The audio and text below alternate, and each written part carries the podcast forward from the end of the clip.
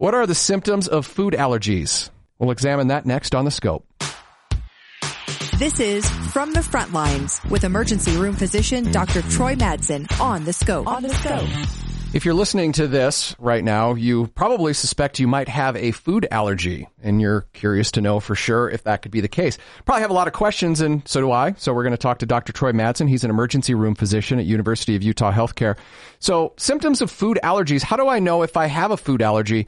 Uh, what are some of the common symptoms? And, and there's a difference between food allergies and food sensitivities. Exactly. Yeah.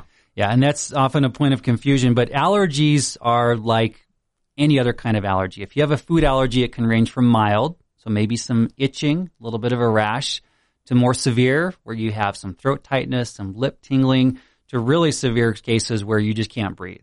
So those are what we think of with allergies. With food allergies. And is it possible for me to just be minding my business? I'm eating something I've eaten my whole life and now all of a sudden I, my throat's swollen. Like I've reacted that quickly and that severely. It is possible, and it's uh, surprisingly it's not uncommon. People I've known who have had eaten shellfish for years, and then, you know, sometime in adulthood, eat some lobster or some shrimp, and just suddenly develop itching and facial swelling and trouble breathing. So it's entirely possible you could have eaten this food for years and then later in life develop a food allergy. All right. And if you start having these symptoms, what should you do?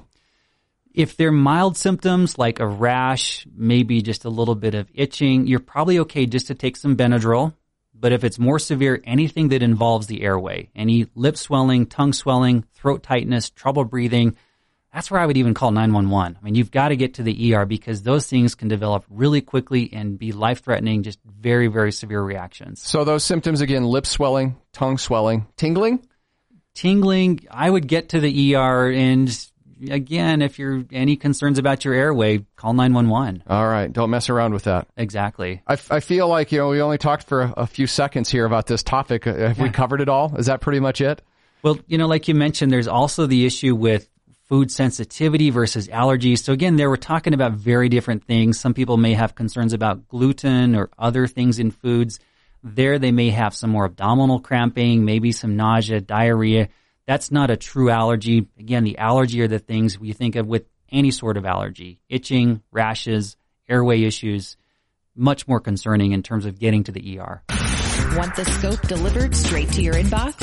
Enter your email address at thescoperadio.com and click sign me up for updates of our latest episodes. The Scope Radio is a production of University of Utah Health Sciences.